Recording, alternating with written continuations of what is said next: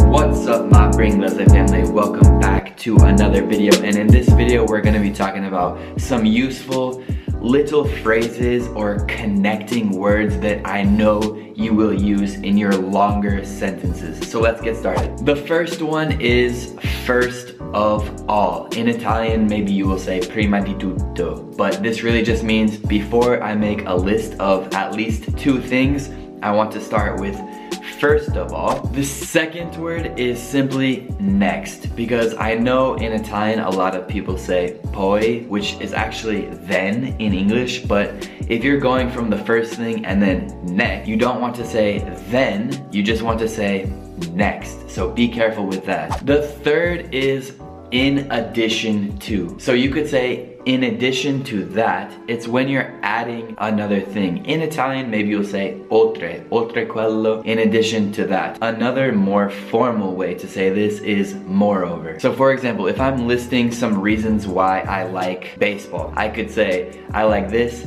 this, and moreover, something, something, something. So you add that other thing with in addition to or moreover. The next phrase is so that. So that in Italian is affinché or così che. So you do something so that you can have this. Sometimes the simplest way to say this is just using the word to. For example, I study German to speak with German people. But another way to say this is I study German so that I can speak with German people. Another super useful word is whereas. Whereas means in contrast to or while. So let's make an example. I love meat, whereas my sister, she's a vegetarian. I love meat, whereas my sister is a vegetarian. So on the other hand, or on the contrary, another way to say that is whereas. The next word is however. So if you say something and then you want to say despite that, tuttavia this, you can use however. It's kind of like an advanced formal version of but. For example, you could say, I really love California. However, I won't go there this year. And the last word is